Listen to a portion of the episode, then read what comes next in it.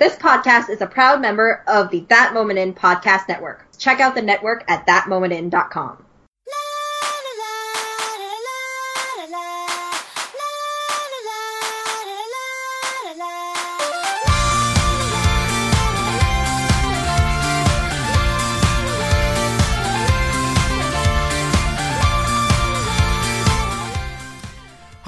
welcome to another exciting edition of the Asian Cinema Film Club. I'm your host, as always, Edward Jones, and joining me, of course, is my co-host, the Professor, Mr. Stephen Palmer. Hello, everybody. How are you all tonight? And tonight's show, we are going to be looking at Ronnie Yu's 1993 classic, The Bride with White Hair. We're also going to be providing a snack pack of further watching for the new Godzilla movie, and Stephen has also got another tale from the dark side of Asian cinema. But to kick things off, as always, we have to ask the question of what you've been watching. So, Stephen, I mean, it's exciting month that we've just obviously sort of had in this sort of uh, recording period. Uh, Netflix have released a whole bunch of titles. Most keenly, The Wandering Earth has hit Netflix to surprisingly little fanfare. I was expecting this to be, you know, a new battle royale sort of title, uh, but it's just sort of been released. Nothing's really happened, despite being like the third highest grossing movie of uh, this year. And we also finally got Snowpiercer here in the UK. You know, after years and years of having to get creative if we want to watch it over here. It's finally managed to get distribution over here via Netflix UK. So, uh, what's been holding your interest though? Um, well, I also noticed that Snowpiercer was on Netflix and nearly fell off my chair. I mean, we've been speaking about this since before the podcast began. Um, I've, I've got my nice uh, German Blu-ray of it, and I actually remember seeing it in Hong Kong, is where I watched it the first time. So, see it finally sneak onto Netflix is is is kind of interesting. It's a interesting film. Um, have I watched anything Asian wise? Not an awful lot um, that I can think of. Um, obviously, this month we've had the biggest movie of all time in terms of box office in the final Avengers film. Um, so I sat through three hours of that. Um, you can go and listen to my podcast if you want to know what I thought of it. um, and I've just been picking up really weird things. I've been sort of going back through the, the films that I've missed for sort of strange and weird reasons. So um, I watched Spike Lee's Black Klansman. Um, I also watched two Fast and Furious films, um, which is not something I would say I'd normally do, but I've decided to watch them back to front. So I started with number eight and I've watched number seven as well. Um, I'm not sure where this is going to lead me to or even why I'm doing it that way, but you know, it's it's dumb entertainment, isn't it? Yeah, um, I think I think it's what five is where they finally figured out what they wanted to do. Where it's sort of like become a bit of a spy franchise.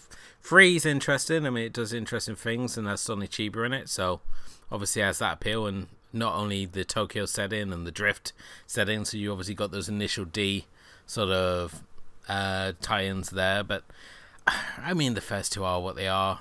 Um, the, the fourth one's again pretty much the same, but I think it's really around five that they sort of figured out what they wanted to do and uh, found a way to tie it all together into its own little multiverse because that's what we like now. We like everything to be tied together to have a verse, which you know is a good thing. As in when we look at like the legendary MonsterVerse, or it can be you know.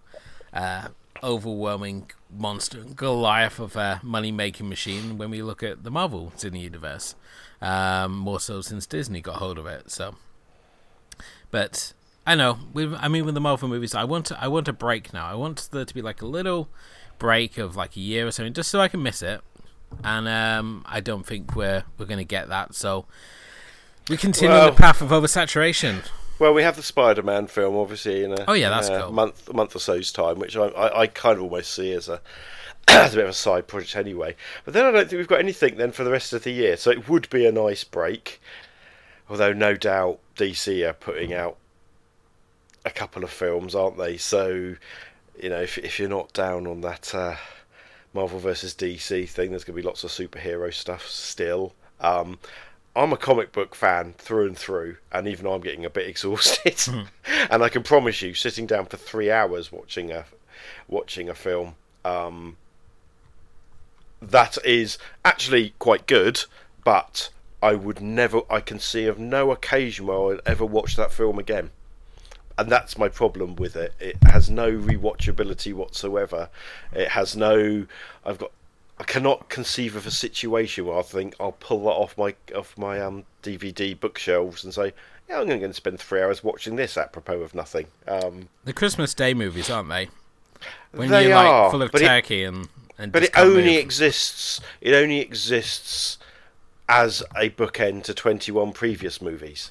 That's true. Uh, it's it, it, it, you know it's a broad continu- obvi- It's obviously a continuation of the previous film, um, and it and it's very smartly playing off some of the other films and blah blah blah. But I can pick up one of the other films. I could pick up a Captain America film or a, an Iron Man film and watch it on its own for its own. Um, on its own merits, that film is utterly unwatchable on its own merits. So, uh, yeah, may have made a billion dollars, but uh, I wonder how we'll think about it in a few years' time.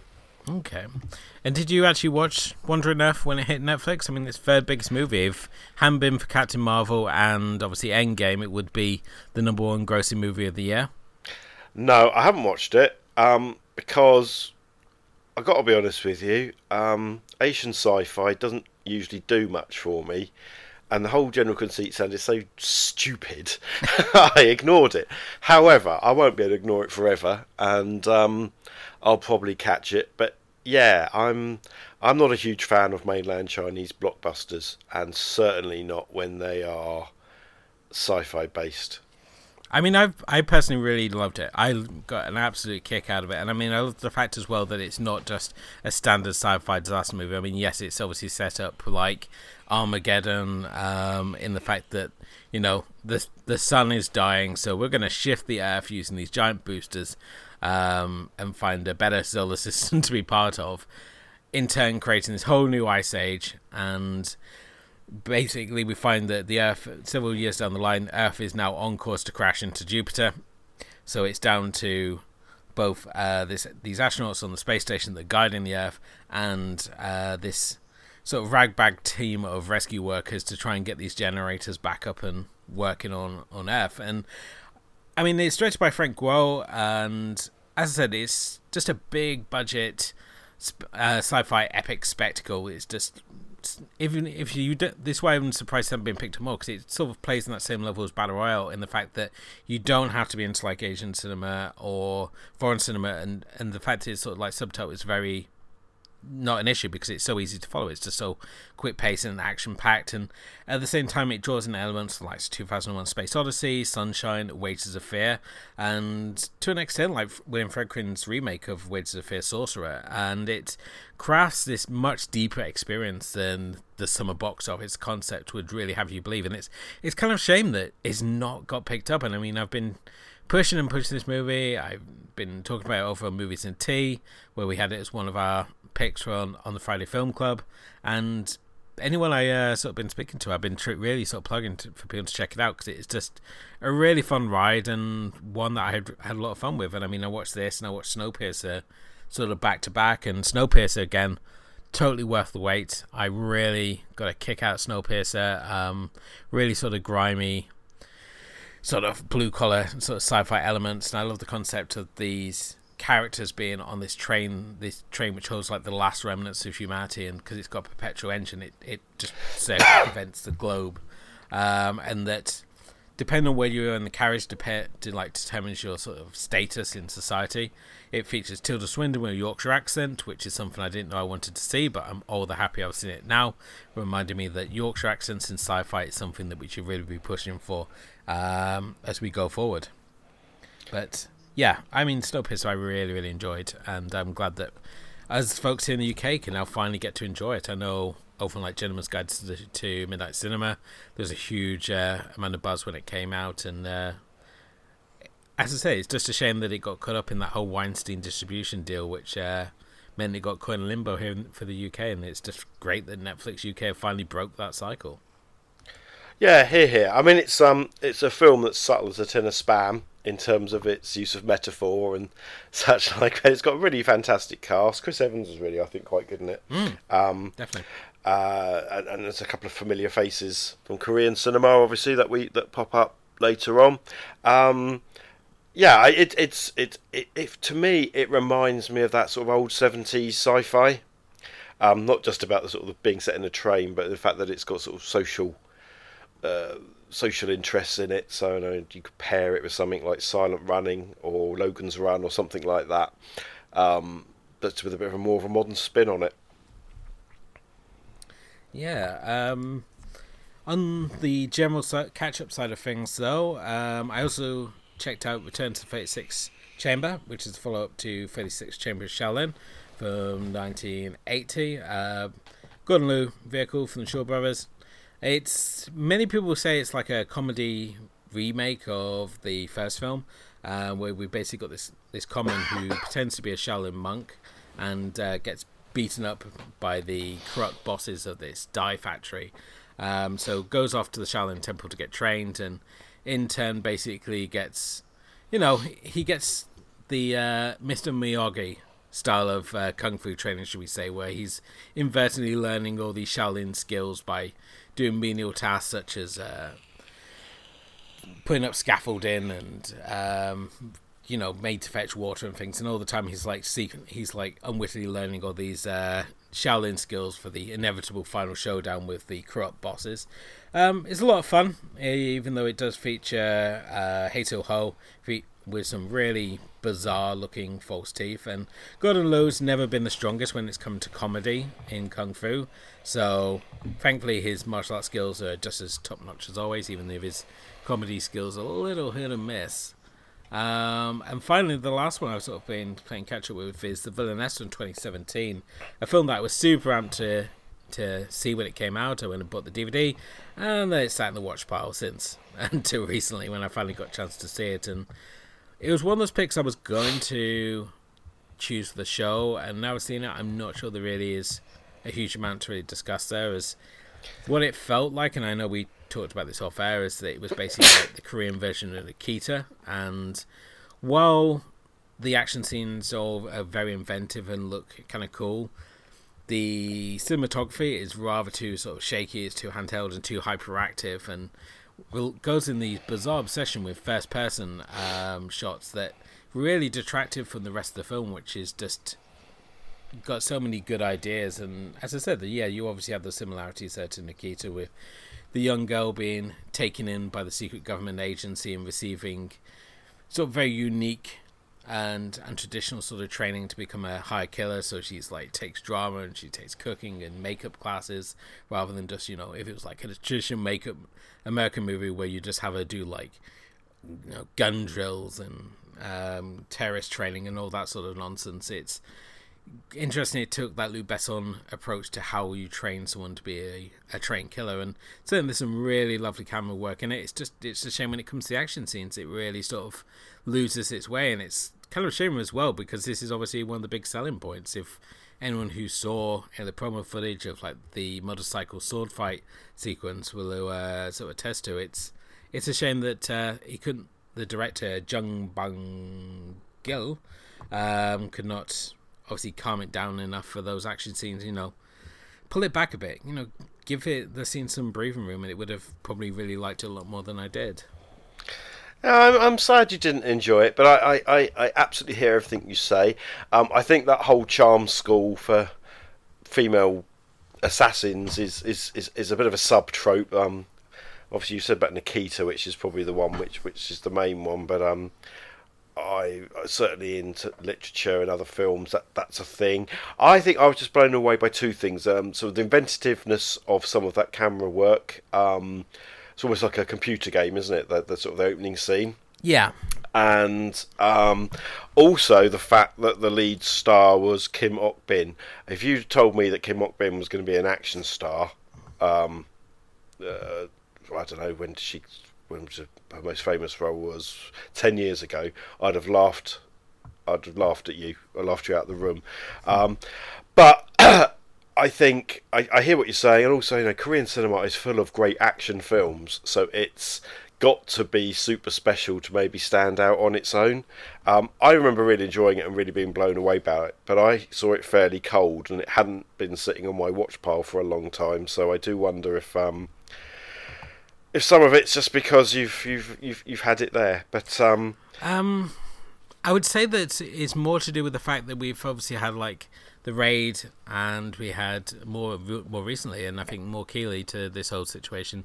Uh, the night comes for us, where we've seen where high octane action sequence how they can be shot, and obviously be given that room to to breathe and to pull the camera back, and obviously, as you pointed out, we've got here someone who's not a traditional uh, sort of martial artist or action hero in Kim Ok Bin, so obviously has to be those conversations be made, but at the same time, it's sort of like, you know, let me see what I'm looking at. I don't want to see like a bunch of flaming limbs and you show me you can spin the camera all the way around um, a fight scene. And it's sort of like there were so many scenes like when they're, they're fighting on like the fire escape and it's sort of they're battling their way down it. And it's sort of like, you know, if we just pulled back a bit, it would have been just absolutely perfect rather than just like having it so close up so that if someone dashes in, it's sort of like there's this constant disorientation, and it just like you know, I just really just wanted little room to breathe um, and pull back that camera a little bit just so I can see what I'm looking at, and I really would have enjoyed it more, and perhaps keep that first person stuff just for the opening. yeah, So, you know, it's got that mystery of who is this person that's just going around like killing everyone.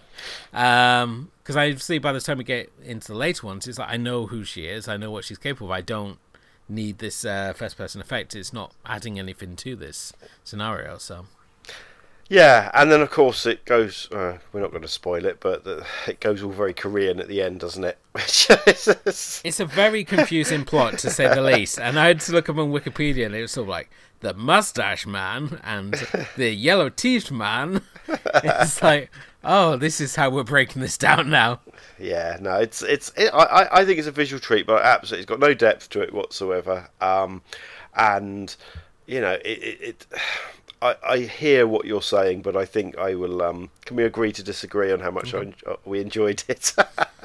That's uh, fine. So, I mean, has there been anything else that you've you've seen at all? um, I was just thinking, you know, probably nothing. Um, oh, I suppose I saw the Zac Efron serial killer movie, which everyone's talking about, also on Netflix. Um, I kind of enjoyed it, but, for, for because it was an interesting. I thought it took an interesting view on a serial killer by looking at him through people who didn't know him as a serial killer, if that makes sense, about the women Yeah. around him. I thought Zac Efron was very good. I have huge issues with the film as a piece, as, as a as a as a pseudo documentary, if you like, um, because it was seriously playing on real things that really happened. And I wonder if anybody that's sort of under 20 years old even knew that Ted Bundy really was the, one of the most heinous serial killers of all time. And some of the things he did, you know, they, they wouldn't be showing on screen even if they could. Um, and so the way they sort of almost played it a bit like a bit of a mystery was he innocent is he guilty i felt was doing disservice to his victims um, but you know it's not um, you know Zac Efron was brilliant. Um, it's not like Tony Curtis being the Boston Strangler and putting his whole career on the line though, because he was just like a charming bloke, and uh, and no one's ever really going to tie that back to being a serial killer. Cool. Well, obviously, speaking of darker subjects, I think it's perfect uh, time to go to go go well back to yourself, really, Stephen, um, and uh, turn for us to dive once again into another tale from the dark side of Asian cinema. Okay. Leslie Cheung was born as Cheung Fat Chung on September the 12th, 1956 in Kowloon, Hong Kong. He was one of ten children of a notable local tailor, indeed notable enough to include Cary Grant and Marlon Brando amongst his clients.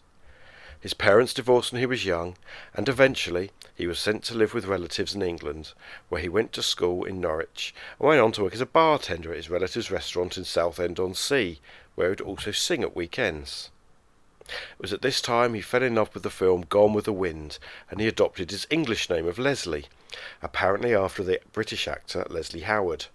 Tellingly, in later life, he would say the unisex nature of the name appealed, and he would also change his Chinese name to Kwok Wing a little later. Clearly planning to stay in the family business, he started studying textiles at the University of Leeds, but dropped out after a year when his father became ill.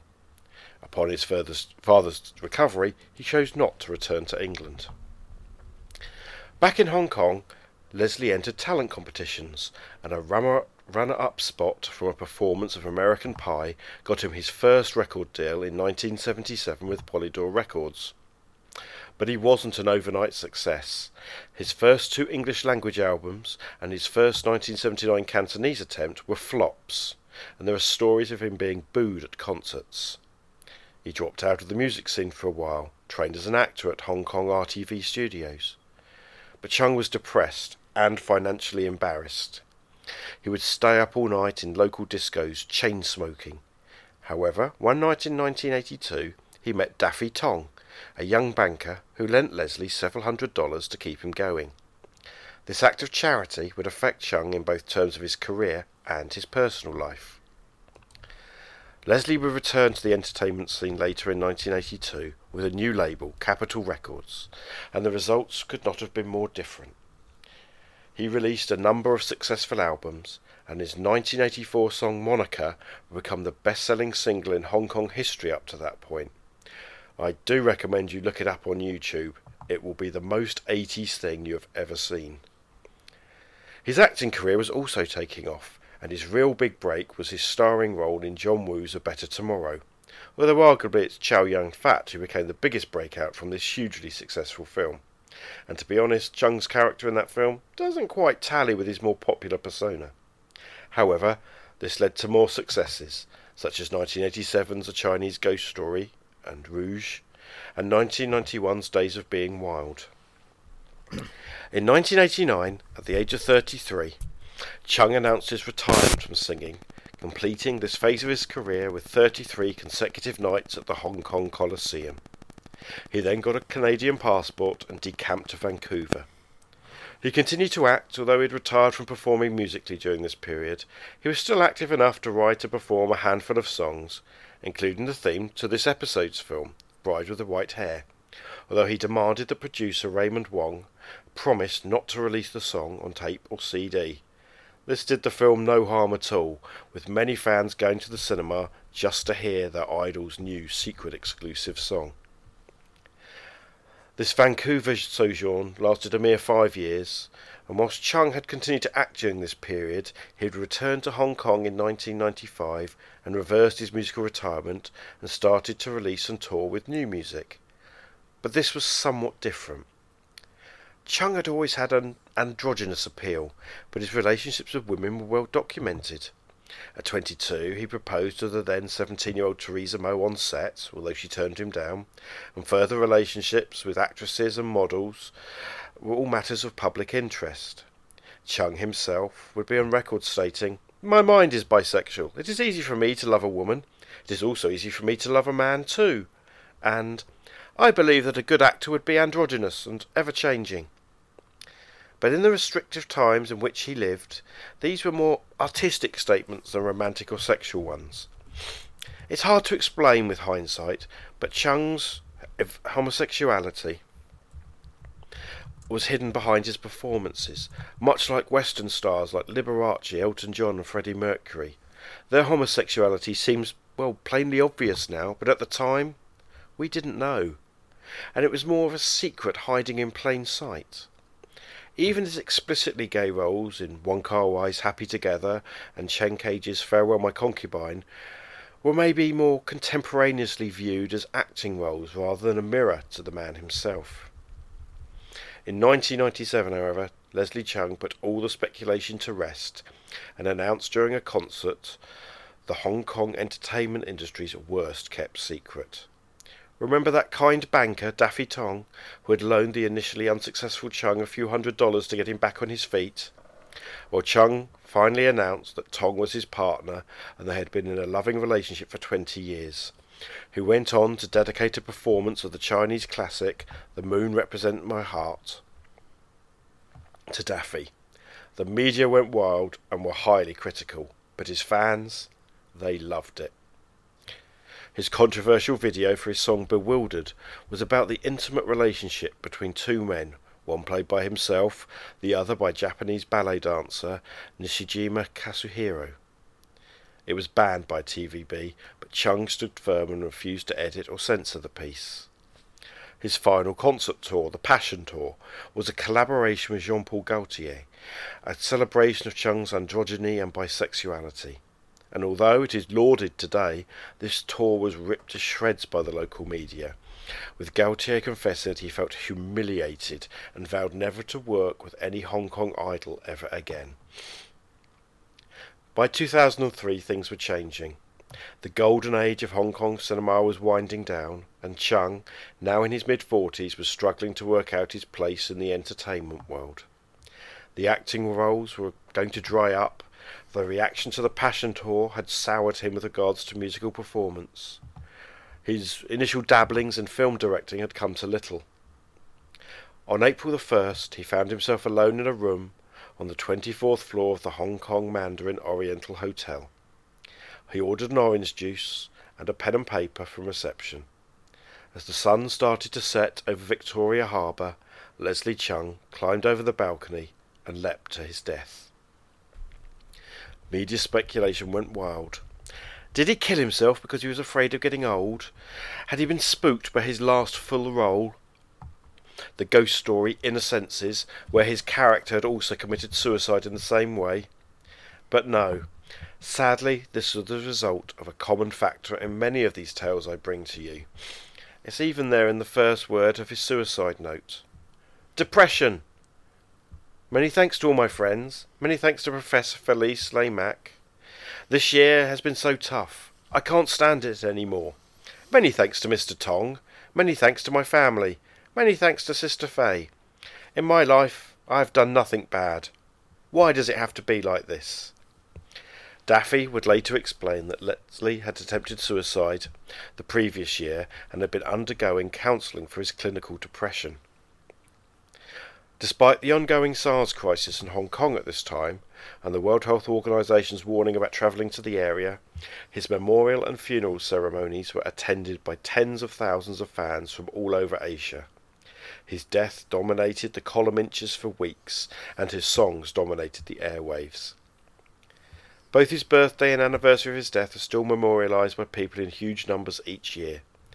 Cheung left behind 61 films and 31 studio albums alone, amongst many other live and collections. And he was not just one of the biggest stars from Hong Kong of all time in terms of music and cinema, but he remains an LGBT icon. And it is somewhat fitting, maybe, that last year, 2018, he gained his place in the firmament when asteroid 55383 Cheung Kwok Wing was named in memory of Leslie Cheung. Hello, everybody, and welcome to the Cinema Recall Podcast here at ThatMomentIn.com. I am your host, The Vern, and on each episode, myself, along with a guest, we'll be talking about an iconic scene from a classic movie. Which films will we be discussing? Well, that's all up to you, because before each episode airs, we're going to be giving you a poll of great flicks to choose from. Whichever one gets the most votes, that's the one we'll be talking about. So, listen to the Cinema Recall podcast on the site thatmomentin.com or on iTunes, Stitcher Radio, or Podomatic, or SoundCloud. Thank you very much, and hope you enjoy it. Right. Well, on a slightly lighter note now, after after that uh, that tale from Stephen there, we obviously have got the new Godzilla movie, which is going to be coming out, I believe, at the end of the month on the Fedif. Um, Godzilla, King of Monsters, and I mean, I don't know about yourself, Stephen, but I kind of liked the the last American attempt to do a Godzilla movie. I thought it was okay. It was problematic in its approach, in the fact it was more of a soldier's tale, should we say, than um, anything that sort of resembles a traditional Godzilla movie. Um, but I mean, I'm I'm hopeful that uh, this new one's going to be be at least half decent. Yeah, I mean, I thought I thought the last one was fine. Yeah, a little more, a little less than that. I enjoy Kong uh, Skull Island a lot more, but yes, this definitely. Is, this is definitely going to be much more like that from looking at the trailers. Um, it also, you know, it's also remember that Shin Godzilla, the last Japanese entry, was pretty po-faced as well, wasn't it? Um, yeah, it was more Godzilla War Room, really, wasn't it? Then it, it, it was. Um, so yeah, the, the trailers look exciting. Um, there's going to be lots of monsters in it. I'm getting a, a destroy all monsters kind of vibe from it. Um, as long as it's not too po-faced and takes itself too seriously, Yeah. I think I can have a lot of fun with this. I mean, I don't need it to be a comedy or a pantomime, but I I would like. Lots of films these days are a bit grey and a bit serious and a bit. They they take things or reinvent things, not necessarily for the better. Yeah. Um, but from what I've seen so far, yeah, I'm going to go and see it. Don't get me wrong. Uh, Well, I think I suspect we'll be talking about it in our next episode. Yeah, yeah, well, we'll be so so positive on the next one. I don't know, but um, yeah, I mean, my still my main problem is the fact that it's basically reskinned the Kong model, and it's really clear when you look at the face. It's just that's the Kong um model they're using, and they just reskinned it to a Godzilla face, so he looks too heavy, and it's kind of bizarre now when you see like that see all that footage like uh, Godzilla and King Ghidorah sort of squaring off to each other and engaging in speedy combat rather than waving in each other's general direction and launching fireballs and, and, and lightning at each other. It's kind of bizarre to see them actually connecting blows now. So that's going to be kind of bizarre to see, I think. So, but what I've uh, thought we'd do, uh, obviously, because you know when you come at it, you're going to want to know what to to watch afterwards, really. And while we've oh, the most obvious ones would be, you know, go back watch the original Gojira, or you watch Destroy Monsters, you said already, which I'm going to leave off this list because you mean you can go and listen to the our first Kaiju Christmas and hear our thoughts on how awesome that movie is. So, what I've put together is a little pack of recommendations, really, for you know things to go back, go out and check uh, once you've seen this new movie, or if you want to watch something going into it, which I think you know it, it give you uh, some more food for thought there. So, kicking things off uh, is the is Mothra from 1961. Uh, this is uh, the film which introduced Mothra to the world, and it's very much a traditional sort of monsters on the rampage where the scientists kidnap the twins, and Mothra goes on a rampage to to retrieve them back. It's a story we've seen numerous times before. The obvious advantage here is the fact it's directed by Ishiro Honda, who obviously directed the original Godzilla and sort of set the template of how you shoot monster movies with like low angles and how to give things sort of scale and perspective. And here he does the same with Mothra, who, as I said, is perhaps is not the most visually intimidating of monsters, being you know a giant moth. Um, more so in a pupal stage, which just basically just sprays monsters with silly string, but somehow he really manages to give uh, Mothra some presence. And I mean, she is the queen of monsters. And if you've read the book uh, Godzilla on My Mind, it's actually referenced the fact that when they were testing monsters with audiences, that she came back as the most popular amongst female audiences. And I can understand. I mean, she's a rare thing. I mean, the Godzilla universe, I think it's only her and Biolante who are the only female monsters. Um, so it's uh, kind of interesting. I'm hoping, obviously, with the new film that they manage to uh, maintain her majesty and manage to make her work for American audiences. Because I'm not sure that the uninitiated into these films are really going to buy into the idea of a giant moth, but certainly the footage we've seen of it looks really awesome. Uh, next up is Godzilla vs. Gigan. Now, this is a film from the Showa period, which is basically when you think of the Godzilla movies with all the like the giant monsters like Smackdowns and um, aliens and all the sort of B movie sort of elements. The more than likely they will come from the Showa period. You've seen those. So again, this is a real one of my personal favorites of the period. Not only does it give us Gigan, but also gives us Gigan team up with King Ghidorah.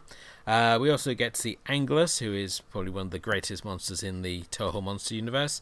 Um, this film is also noted for Toho trying something different, and in this movie, Godzilla and Anguirus actually talk. If you watch the Japanese version, the words appear as speech bubbles, but obviously for the dub release, uh, you get some really bizarre dialogue exchange between Godzilla and uh, Anguirus as they hear, hear a signal and we must go and investigate in really, really bizarre accents. But um, it's still probably not one of the most strangest things that's happened in the Toho universe. The most, probably the most random being the fact that Godzilla can fly in Godzilla vs. Ghidorah uh, in 1971. Um, next up, I would recommend checking out Godzilla vs. Mecha Godzilla uh, from 1974. Again, still in the same period, and I really chose this because Mecha Godzilla is such a talked about and iconic figure within the Godzilla universe and a character that's been brought back time and time again. But this first appearance is initially introduced with a fake Godzilla skin to it. So Godzilla appears and he's being evil and acting very strange and he beats up Anguirus. And I mean, this film is actually really noteworthy for being a very bloody entry in the the franchise, and surprisingly so for this period where everything's pretty light-hearted. And this one, we get to see a very nasty jawbreak on Anguirus, which is uh, pretty cringy to see. But the film kind of loses its way in the end when we get the introduction of King Caesar, who's basically like a giant Fuda uh, hound, and you know was perhaps so questionable he didn't appear until much later again in Godzilla Final Wars. Uh, but you know, the Mecha Godzilla character is really cool to look at. Mean, he is just basically a robot Godzilla, and it wouldn't surprise me if to- if Legendary Pictures find a way to work him into their universe once they obviously get past the idea of pitching King Kong versus Godzilla. Um, next up, we're going to a much darker version of Godzilla with the Return of Godzilla. Um, now, this is from the Heisei period, which uh, noteworthy for Godzilla being evil and having a much darker feel. And Return of Godzilla is certainly no exception as we get to see Godzilla going on a rampage again. This, as I said, with this one, I would recommend checking out the original version. Do not check out Godzilla 1984, which, much like Nausicaa Valley of the Wind, uh, which got a really butchered cut, uh, this film got a really butchered cut as well, where they cut in Raymond Burr, who was cut into the American version of Gojira as the American reporter. And here he's given this role where he apparently has a psychic connection with Godzilla. It's really nonsensical what they do with the plot, and it's just an absolute mess. So, do yourself a favor and just watch the original uh, cut of this film if you can get hold of it, which honestly now is just really kind of easy compared to how it used to be back in the day. Um, next up, again, doing the Heisei period, we're going to look at Godzilla vs. King Ghidorah from 1991. This film is really noteworthy for not only giving us an origin story for both Godzilla as well as King Ghidorah. We also get to see a mecha King Ghidorah in the final sort of showdown between Godzilla and, um, as I said, this revamped version of King Ghidorah. This film is also noteworthy for Godzilla being being turned from good to evil because he's brought resurrected using modern nuclear energy, which makes him evil for whatever reason. But those would be my picks. Uh, as I said, try to do some deeper cuts than just going for the obvious ones.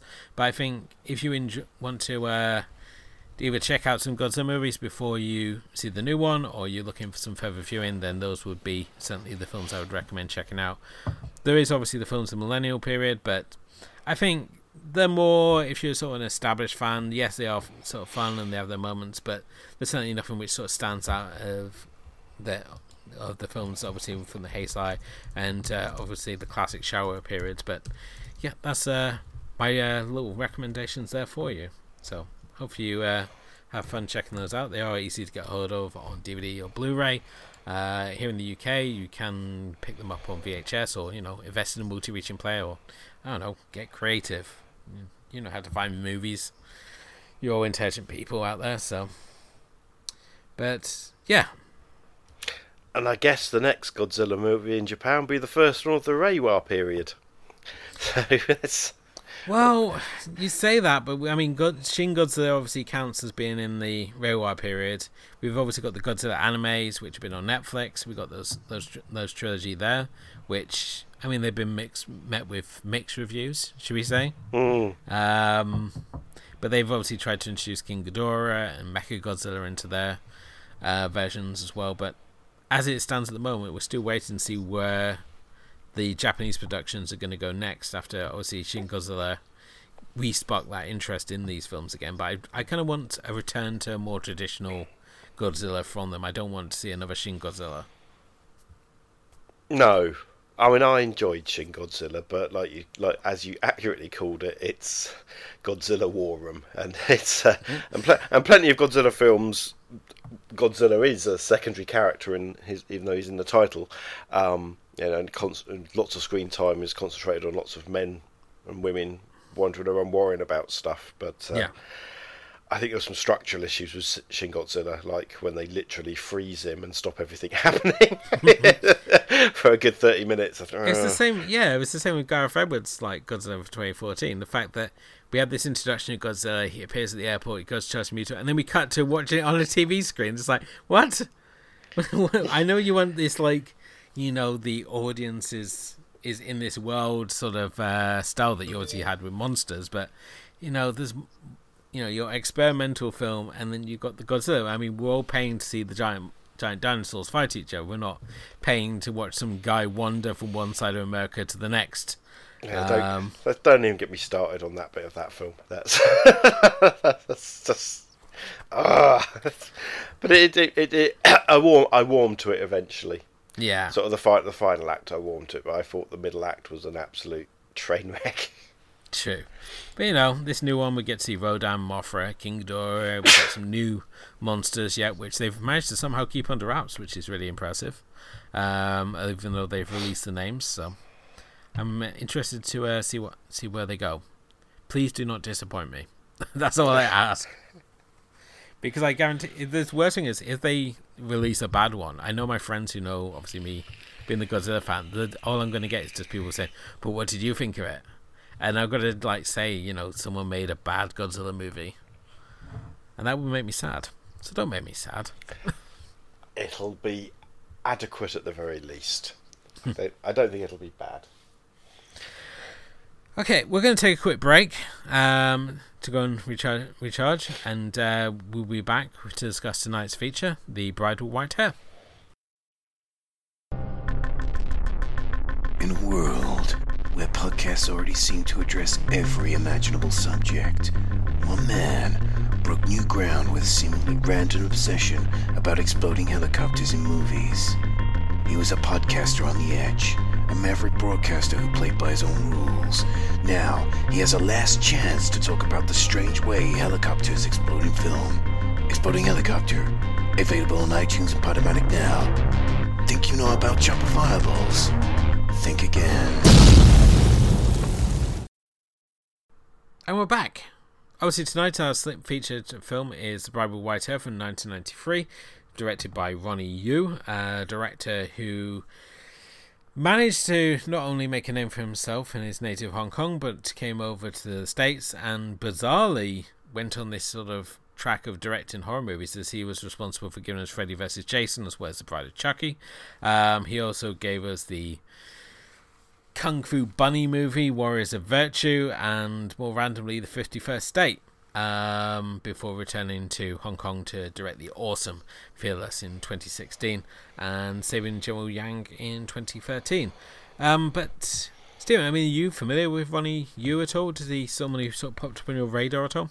Do you know what? He really isn't. Other than this film that we're talking about tonight and Bride of Chucky, yeah. um, I, I was I always have to go. I always think it's not him who directs it. To be honest with you, I always have in my head that this is a Tsui Hark or at least produced by Tsui Hark kind of film. But it's it, it's not. Um, so yeah, Ronnie Yu isn't isn't somebody who ever springs to mind. But as you just said, you know, he's he's he's he's left his mark. Certainly in Fearless is a is a fantastic film, and this but we'll, we'll talk about how we feel about this film. But it's certainly a very popular film. Um, and if we look at those film directors who got up and went to Hollywood, we've talked before about some big names who went over and pretty much failed, uh, Tsui Hark included. Um, uh, Ronnie Yu might not have set his sights quite so high, but I think he was more of a success. Certainly, Bride of Chucky's a little masterpiece. Yes. and Bride of Chucky, you know, Bride of Chucky's all right. It, um, I think the thing which threw me off is the fact it's got the the dad from Problem Child, um, and um, Bad Santa, and I he just, I don't know, he just seemed overly off-putting in Bride of Chucky. Although I loved obviously, you know, the the the Tiffany doll, and I loved uh, what where they went, went with Chucky and stuff. I thought they they were really interesting sort of elements to it. Yeah. No, I agree. Any Meg Tilly's always good. Um, but yeah, I mean, Bribery White Tail, I mean, this was released in 1993. I remember this coming out uh, around the same time as like Hard Boiled, and really saw it. It was one of those tapes that you you kept seeing everywhere, and for whatever reason, I just never got around to watching. And I think it's because I thought it was like a horror uh, film, and that's kind of what's up on it. And certainly, when you look at the cover, you've got the cackling visage of Brigitte Lin with snow white hair, and you think, and obviously you've got these sort of like elements where she, where you get this like idea that she's sort of like this witch sort of character, and uh, you know none of that sort of really appealed to me at the time. So finally, now getting to sit down and watch it, and you find out it's actually kind of like a, a wuxia Romeo and Juliet. Um, with some horror elements worked in there just for good measure. Um, the film itself, if you're obviously uh, not familiar with the story, um, it features an honourable swordsman called Zhou Zhihang. Um, apologies as always for horrible pronunciations. And he's basically being groomed to take over the leadership of the Wu Tang clan while at the same time leading a collaboration force comprised of fighters from the eight major clans to battle this evil uh, cult that is threatening to overthrow the kingdom. Um, at the same time, he encounters uh, this beautiful woman called uh, Lian Niang Chang, who, from her history, she's been raised by wolves and got brought in to this sort of cult uh, to be sort of like their hired killer, and uh, the two find themselves, you know, finding a connection between themselves, and they escape to a cave and work on their relationship, only to find their relationship threatened when they return to their respective clans. Um, and find themselves suddenly opposed to each other. Um, but yeah, I mean, obviously this is Brigitte Lin here doing doing her thing really. Um, I mean, it's kind of surprised she's not playing an androgynous role for a change, which is obviously like her main, one of her main sort of uh, things of her of her career. We've often talked about before when you like look at Swordsman two and three, where she played a man who castrates himself to gain more power. She's uh, when we look at like Peking Opera Blues again, she was uh, in a very androgynous role there as well. So, I mean, how did you you find this movie? I I personally thought it was a lot of fun. Well, not, it wasn't a new movie to me. I've, I've, I've seen it a few times before. So yeah. So f- firstly, what you have here is Brigitte Lin and Leslie Cheung, two of the biggest icons of the golden age of Hong Kong cinema, and indeed in, in Lin's case, sort of even earlier in Taiwanese cinema. Um, but both famous for their uh, androgyny. they're, mm. they're both just beautiful people that could be men or women, you know, indeed that's what androgyny means, isn't it? So that you have this central romance which is based around two people who are famous for not necessarily being of their own gender, if that makes sense. Yeah. So I find that kind of interesting. There are two words which always spring to mind every time I watch this, um, or two phrases. One is blue. There's a lot of blue going on here. it's shot through a very blue filter, and the other thing is Dutch angles. Um, there's a lot of crazy, weird angles. And did you also feel it was very stagey? Yeah, everything everything felt it didn't feel so much like a film, but more like a play that was being put on. Um, oh, definitely. The fact everything's shot in almost silhouette, um, which I think modern audiences would, would probably get really ticked off, especially Western audiences. The fact that we constantly hear about people complaining that they can't see what's going on. I mean, Game of Thrones recently ticked off a whole bunch of people because they decided to shoot it at night, and then ticked off the same people for a whole other bunch of reasons. But Um, yeah, with this one, I mean, everything's very shot in silhouette, and it, the fact it's almost like this permanent twilight that the film shot in. But yeah, I can certainly see what you're saying. It's got that very sort of stage um, feel to it. Everything's very sort of like one dimension. It's all sort of shot from like the side. There's no sort of like um, sort of camera work to give any sort of scene sort of like depth at all. It's all, as I yeah. said, it's shot as if it's taking place on a stage, as you said. But you know, again, not not a criticism. It just felt very different to other Hong Kong films of this era. You know, we're we're used to seeing crazy pans and dolly shots and and and crane work and wire fu and all sorts of things like. That. And there's elements, I guess, of wire fu in here, but you know, the short, brief fighting scenes are, I think, quite well done. Um, you don't want to mess with Brigitte's whip, do you? She'll she'll slice you in, No, in many parts. um, and, I, and I thought that was quite. We have we have bodies being sliced to bits, and we have decapitated heads in more than one occasion. Um, it's quite graphic for a 1993 Hong Kong film. I thought. I wouldn't say that it's, it's graphic for the period. I mean, obviously, when you look at other films of the period, I mean, you've got things like Lone Wolf and Cub. Uh, you've got a lot of pop samurai movies at the time, same time, which obviously But they're but they're Japanese. blood. Yeah, but they're Japanese films. For a Hong Kong film, outside of Cat Three, which this wasn't, I thought it. I thought it was. Oh, this is this is interesting. This is a film starring Brigitte Lin and Leslie Cheung. This is not. um This ain't. No, like I say, like a Cat Three film with second second level celebrity in it. These are these are two of the biggest stars, and Yeah. I guess I put it in the. You know, would you see many films at the time in the West? You know, like with Madonna and Michael Jackson throwing um severed heads around.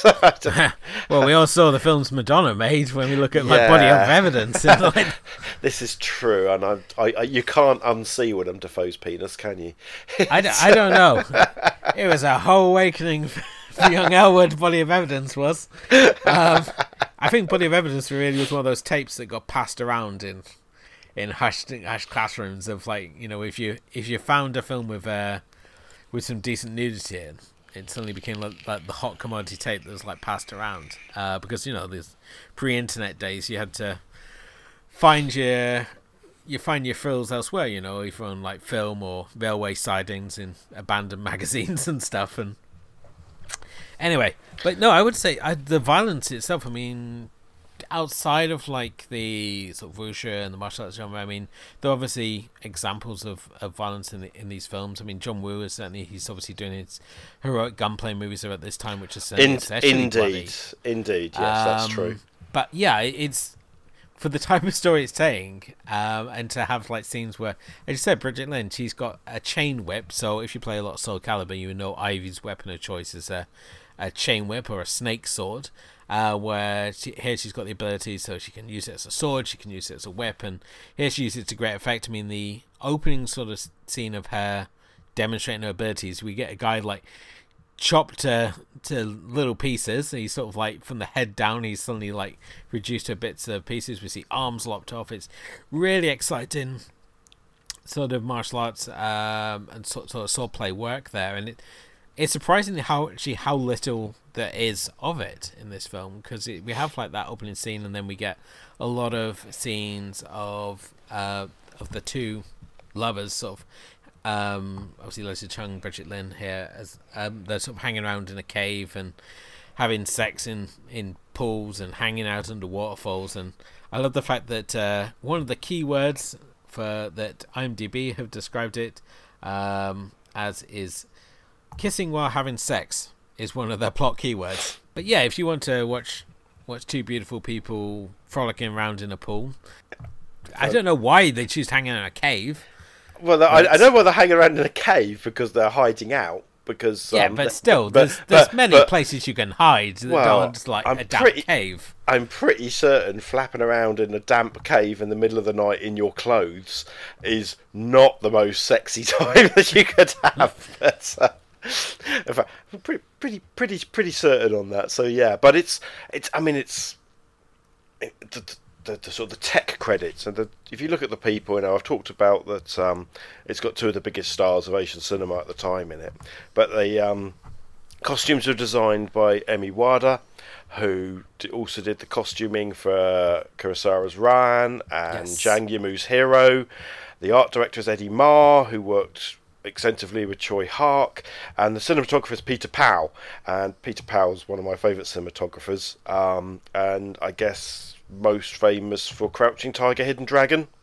So we've got you know behind the camera and in front of the camera. This is this is almost like a 1990s Hong Kong cinema in a uh, in a little package. Certainly in terms of of that more artsy side of things. Definitely so. I mean, certainly it's obviously got the wuxia elements there, and as we see in things like new, uh, new Dragon Gate in, but at the same time, it's not taking it in such a artistic direction. We've got very sort of like, as I said, these very sort of like pop samurai elements to it, so it sort of like ties into things such as like Chinese ghost story, um, magic warriors, uh, it? Uh, ah, Magical Zu Warriors from the Magic Mountain. There we go. I knew Yeah. it's some, some combination of those words. So you've got those those sort of fun elements to it as well, and as as I said, the fact it's got got Brigitte Lin uh, in it, which is is never a bad thing. It does get perhaps a little melodramatic in places, um, such as when we see Leslie Cheung post romancing uh post romance scene so they leap on top of a on, on top of a pillow to proclaim to the heavens that uh if he should betray her that he should be struck down and it's like okay calm down you know Yeah, because that ain't going to end badly, is it? it's sort- it sort of like sets things up it's all like oh, well i guess it's only going to end one way I'm gonna, I'm gonna say, never promise a woman anything after sex. Your, your brain's not screwed in properly, Leslie. But you know, Certainly not in an Asian film because we we know we know it's only going to end badly. Most interestingly, though, here is our villain here. Um, oh It is yes, Ju Wen Shang, who are a pair of conjoined twins, uh, one male, one female, and uh, basically they they switch back and forth. Um, here played by Francis Ng and Elaine Lui. Um, really interesting villain. As I said, they're they're conjoined twins. They're joined at the back, and initially when they're introduced, it's sort of like uh, obviously you see Francis Ng and he's talking to Brigitte Lin's character, and um, he's doing his weird called leader thing, and then suddenly he turns into a woman. It's like, is this a magic trick or what? What's going on here? And then we obviously see him later, and he's infatuated with Brigitte Lin's character, and he's like butchering his arms up, and it, this is a real sort of like nod to um, Tod Browning's Freaks in his conjoined um, sisters, where one there's a scene where one of them's uh, kissing her boyfriend and the other is seen reacting. Here we get to see a similar thing where he's carving his arm up because he's so frustrated the fact he can't be with Brigitte Lin and she's just like rejecting him and he wants to make her his bride. And at the same time, we got Lane Lou's character and she's like howling and sort of cackling because she's feeling all the pain that he's inflicting on them and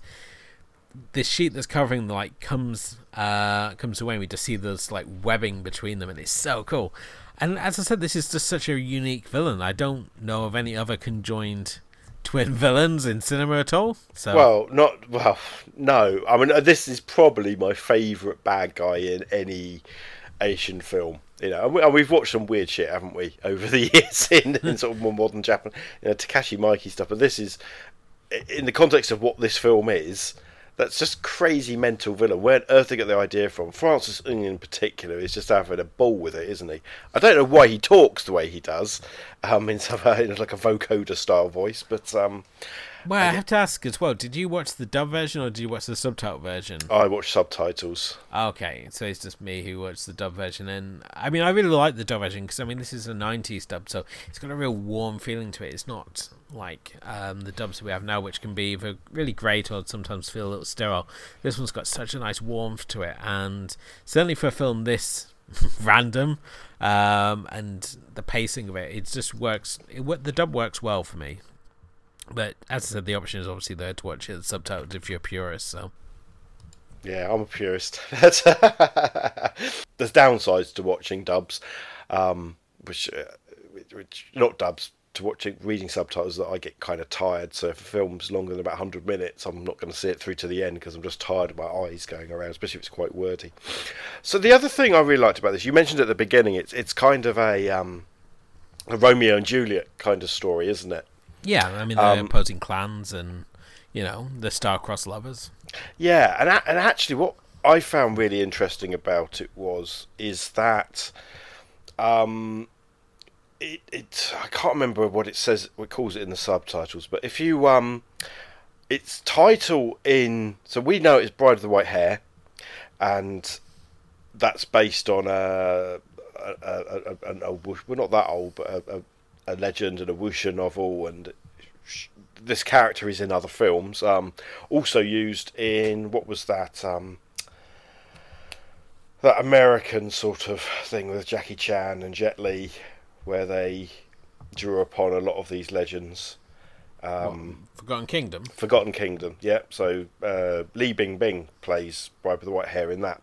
So it's it's a sort of common character, but actually the title's called Jiang Hu behind be- behind between Love and Glory, and it's actually what the story's really about. Isn't so much about this love story and these these people. It's about um, a guy Leslie Cheung's character who is part of this uh, Hu. Have we have we spoken about the Jiang Hu before? It's quite a common concept in wuxia and also more modern um, uh, sort of uh, criminal gangster sort of films from Asia. Um, so I go all professor mode now. So the the Hu is the underworld. So um, in the past, and talk about this like Confucian society, you have all the scholars and the priests, and they're the uh, they're, they're, that's the top level. You know, uh, education is the important thing there, and then everybody else, the people who work with the hands, the artisans, the the builders, the the cooks, the candle makers, and the martial artists um, are viewed to belong to the Jiang Hu, and that is used in a more modern time um, in gangsters. So a bit like the omerta, the the the, the, the that they have in the mafia films where they, Yeah. you don't you don't talk outside it. So people belong to a Jiang Hu. So there's actually there's actually a really good modern gangster film called Jiang Hu, which is, is using that. But this is this is this is a film which is really interesting because Leslie Cheung's character is trying to break that. He's trying to get in. He's a member of the Wu the Wu Tang Clan because he's like Ghostface Killah, old dirty bastard. No, he's he's a, he's he's a member of the Wu Tang Clan, but he wants out. And I can't think of many films where people want out of the Jiang Hu. They um, and certainly not just for love, but just in general. He's a he's a lover. He's not a fighter. He's a trickster, not a killer. I think know. it was it's clear from the start where he's supposed to be learning sword techniques, yet he's buggering around with these two cricket crickets doing I don't know what with these bloody crickets, but yeah, as you said, he's a he's a pacifist really at heart. He just wants to go and live in exile. He doesn't want to be caught up in this whole You got you've got to wonder why his master just wants him to be the leader. I mean, he's he's so Because he's- palpably unsuited for the role. because he's a natural. This is the thing. Even though he's bugging around with these critic critics, ah, he's bugging around with crickets, and he can like, even though he's been paying no attention, he can just like leap into the air and do these amazing sword um, skills with like no apparent difficulty whatsoever. So he's like this prodigal s- child um, who's going to obviously lead the clan. And as I said, I think because actually you your funny, funny jokes. Um, the way, whenever you say Wu Tang, it is is it's so warped in our mind now, isn't it? Just to go, oh, what RZA and Yeah, oh, oh, dirty bastard and Ghostface Killah. Yeah, it is. This isn't the film which the, the, the band took their name from, but it is the same clan. The Wudang clan is the same. It's the same. It's a, it's a, it's a it's a historical fact of a place. I think they took it out from one of the Shaolin films, didn't they? Um, but it's yeah. I just I just thought it was really interesting that this this it is a pacifist hero. It is a hero that first principles doesn't want to be where he is. You know, we often see in these films maybe something goes wrong and someone goes into hiding and they say, Yeah. "Oh, I'm not a martial artist anymore." So if you remember the the male character in um, the Golden Swallow film we watched, um, "Come Drink with Me," Yeah. come. It is come drink with me. Yeah, I Come Drink With Me. I would have called it come dine with me for a minute, which is a whole different other thing. But you know, that character had kind of sort of been in part of the Jiang Hu, but he had just withdrawn and, and gone off and lived on his own, which is another common trope. Um, this is I just found this was quite rare. Um, and then of course we have the similar thing with the cult and and uh, and the wolf Brigitte Lin's character, the the wolf girl, trying to get out in a similar way, and that's kind of brutal. Her exit from that world. I mean, Leslie Cheung isn't allowed to leave that world, whereas she's allowed to leave it via some terrible sort of throwing shit at her. Um, it's, It's- uh, yeah, walk of shame sort of thing. she just get her own walk of shame where she's just be, basically has the the living hell beaten out of her. Yeah, And um, even then, it's not really clear that she's out. Um, it seems that it seems though like oh you've gone against against the uh, the clan. We're just gonna basically really make you regret that decision. So it it really adds into the sort of end game here. uh, where I mean we're just gonna I, I think we're just gonna say spoilers here. Um, and when we finally get this transition into the Bride with White Hair, because it, it only happens like the last quarter that she becomes this this mythical figure, and it all ties into this sort of betrayal that uh, she feels. It's the idea of the the scorn woman being transformed, and it's again very much the case here. Here she gains like these super mythical powers once she becomes the bride, and has the ability to like strangle opponents with her hair, and just like already add to her impressive uh, sword skills, so she can launch butter heads across the room and. Somehow, um, our conjoined twins are able to withstand a giant butterhead being falling on them, which I still don't understand how that worked, but never mind. Me, me either. Um, but I mean, were you disappointed the fact that the film's called The Bride with White Hair, but the it the whole origin story is three quarters of this film. It's it's almost like a when we look at the old school superhero movies where they only become like Spider Man or Batman in the last quarter, and the rest of it's just sort of busy work. Well, uh, I think it was about. I mean, I think as I said, that Bride with the White Hair isn't the name of the film in its natural language. That's a westernised um, conceit. Um, I don't think the sequel either is actually called The Bride with White Hair. It's called something along the same lines. Um, just two in the end. Um, so that's it. It is a bit odd, but I think because I've seen this film so many times, I don't really see it that way. But I wonder if I went back to when Stephen first saw this film years and years ago, whether I was wondering when when we're going to her hair doesn't look very white to me. She's she's never a bride. they never, they never No. get married. Um, so a bit bit of false advertising there. But then when it does happen in the final act, it is quite impressive. Um, you know, she, she's really sort of interesting thing going on. The other thing was obviously there's a there's a sort of a we start at the end, don't we, in the film, and we we we we, we start by meeting Leslie Cheung ten years hence, um, waiting for this this magic flower to bloom. Um, and I thought that was really strange because I think that might have worked better at the end, don't you?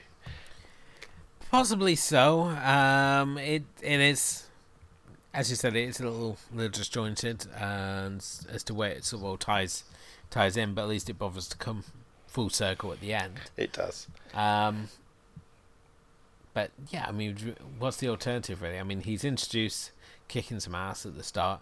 If we cut that out, he's introduced bugging around with credit crickets. It's all like how do, you, how do you want how do you want to sell your sell your thing? You know, badass swordsman, cricket botherer.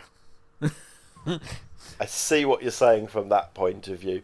I just thought I, I just thought it was um it was kind of an impressive opening, but it then took a long time to get to be that kind of film again. But Yeah. hey ho, that's um, I suppose there's just some sometimes in these films you have to put up with some strange decisions, especially in Hong Kong films, where quite clearly they're making them up as they're going along. But I don't think that was the case here. This feels like despite all the weird stuff, co-joined twins and um, writhing around in water and the very deliberate casting of two androgynous leads, um, it's a really well put together piece of cinema. I really like it, and I think you're saying you you like it as well. Oh yeah, I, I really enjoyed it. It made me want to go back and see what else I've been missing in the one of you yeah, catalog. I mean, obviously, there is a sequel, um, The Bride with White Hair 2, which he came back to as a producer for, and it's directed by David Wu. it's it's fine. It's not in this this film's um, class, but actually, I I see quite a split. A lot of people don't get it. A lot of people, not always Asian cinema fans, maybe sort of action fans, look at look at this and I think they're expecting more action for a film from this era. Um, maybe because it's Ronnie Wu. Um, Ronnie Yu, sorry. Just give him a different family. Um, uh, and, and I see quite a lot of people saying, oh, I don't really get this, don't really understand this, or, well, the bride's pretty cool, but she chops somebody up with a whip, that doesn't make any sense. And, and I do see a surprising amount of negativity towards a film which I had, assu- I had assumed was a, was a Stone Cold classic. So I'm quite glad you liked it. Yeah, definitely so. I mean, I don't understand where the negativity is. I mean, yes, it's obviously a little melodramatic in places, should we say? But then again, a lot of the cinema that we watch, especially on this show, certainly is melodramatic. So I think I've become immune to that now. Um, but you know, it it delivers how I want it to to pay. I mean, it makes I still don't understand how these people are raised by wolves. I mean, this is the second time, obviously, we've seen Princess Mononoke characters being raised by wolves, um, and uh, we've obviously got Brigitte Lin's character again being raised by the wolves here. It never really bothers to explain how that situation came to be. She's sort of introduced as a child, but it seems that she's just able to control wolves with the use of her flute. Uh, not that she was actually being raised by them, but that's sort of filled in a bit later in, in the actual film. But I mean, the actual fantastical sort of martial arts sequence is a lot of fun, as we said. To the fact she uses her hair to strangle opponents. Uh, um, she's got all these like super sword women um, abilities. It's it's just a lot of fun fun there. Even if there is these really long scenes of her and Leslie Cheung frolicking in a in a cave, which I don't know. I was watching it and the whole time I just kept thinking, "Oh, is that where that striptease got that sequence from?" yeah, I, I, I, I, really enjoy it. It's a real, it's a real classic, but it's kind of interesting. It's probably one of those sort of last hurrahs for this that particular era of Hong Kong cinema. You know, the the we're getting towards the mid '80s, and the wuxia film is going to become a less popular thing. It almost feels like on a cusp. Yeah, we're going somewhere else. We're going a bit horror. We're going a bit somewhere else. Obviously, and the rest of the Hong Kong over is going to go much more into crime, sort of Johnnie To kind of areas, uh, John Woo kind of areas. Um, they remade this a couple of years ago with I want to say Fan Bingbing in it, but I could be wrong. Um, and they missed the point completely. Yeah absolutely it's one of the most horrible mainland Chinese remakes of a film I've seen for a long time, and that's that's a showing of of itself. Um, but yeah, no, I I think it's a I think it's a it's a must watch, and I'm glad you've got it off your uh, cinema shame. Definitely. Uh, for viewing, if you obviously like Bride with White Hair, where do you sort of go from here, really? Yeah, so I was thinking about. Um, I think I couldn't look much further myself than the two leads. You know, you've already mentioned one of the films I was going to recommend. So for Brigitte Lin in a wuxia kind of film, but in a more Bridget Linny kind of role, I was going to go for Swordsman Two, mm. or Swordsman Two. What did I say? Did I say Swordsman Two? Uh, yeah, yeah, Swordsman Two, where she's a, yeah, she's a, she's a a crazy eunuch. But that's a huge amount. That's a huge amount of fun, and actually is another one of the classics. Um, watching the first Swordsman film is not required, but it is a sort of sequel. Um, and then in terms of Leslie and wuxia films, um, I've sort of got two films in one, which is Wong Kar-wai's Ashes of Time, or Ashes of Time Redux. The sort of the, he went back to it sort of ten odd years later and tarted it up and took all the action out and made it look a much better film, but sort of totally changed its its tone. Um, Leslie's fantastic in it, and I guess if you want another Leslie Cheung film in this this this sort of period, um, you Chinese Ghost Story with uh, Joey Wong is probably.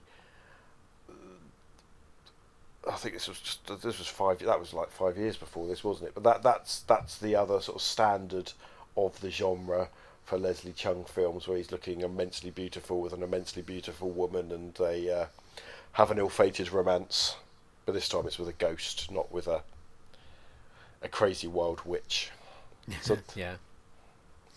Um, I mean, as I've said already, I think the one the film that jumps out at me at the most would be Chinese Ghost Story two. Um, I mean, yes, you it does follow on from Chinese Ghost Story 1, but I found part 2 a lot more fun. Um, certainly, there's a lot more fantastical elements in there.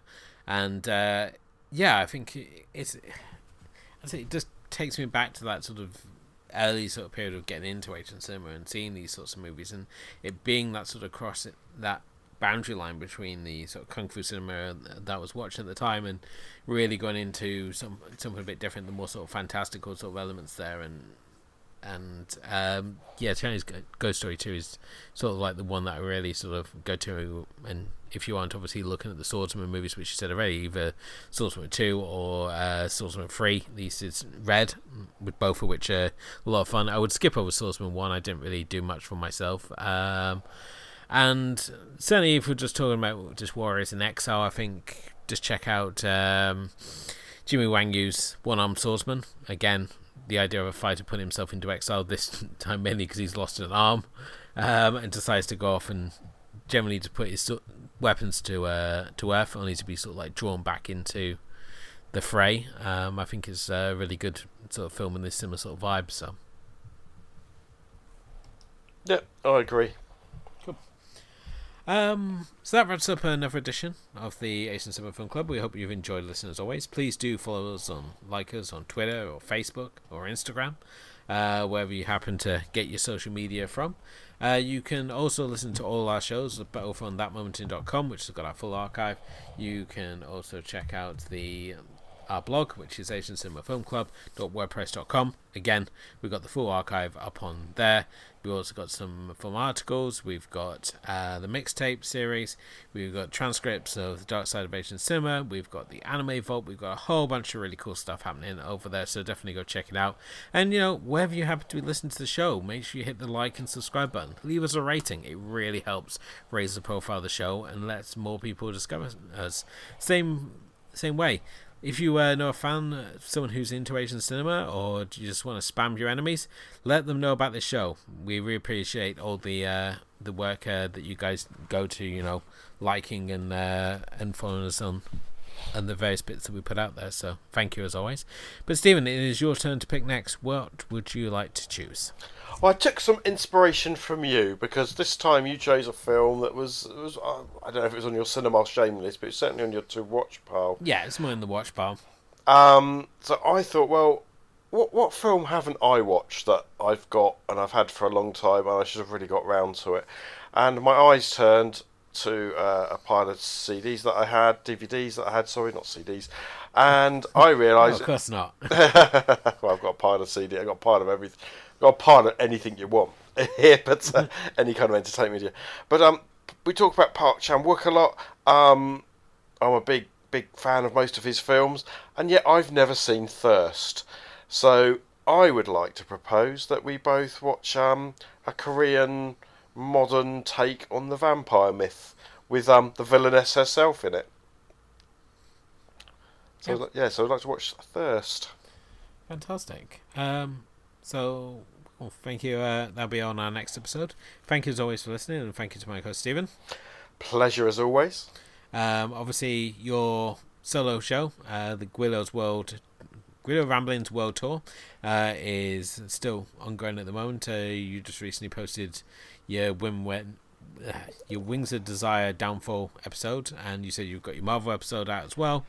And I've got another episode out now. I had a bit of had a bit of a uh, bit of work, so I've just um in well, I get depends when this comes out, but I've recently done my I've done another episode which my brain has just gone what that's about, and possibly very soon I'll have um I'll have one with um some some some Eastern European fairy tales, some something from uh, Jan Svankmajer and uh, an Estonian fairy tale movie. So I'm sort of floating around different bits of bits of Europe now and steering away from some of those more obvious places. Yeah.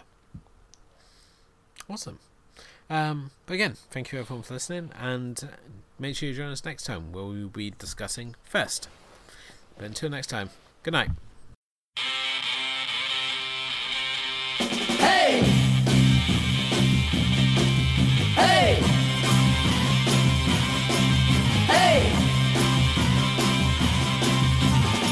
の恋は忘れて昨日のあの子は忘れて踊り続けていたい。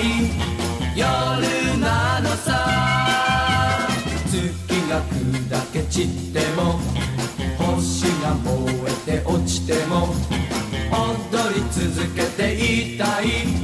夜なのさ胸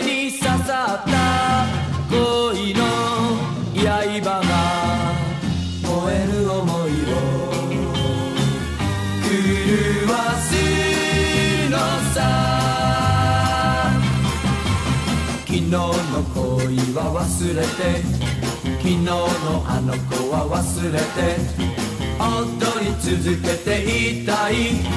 夜なのさ。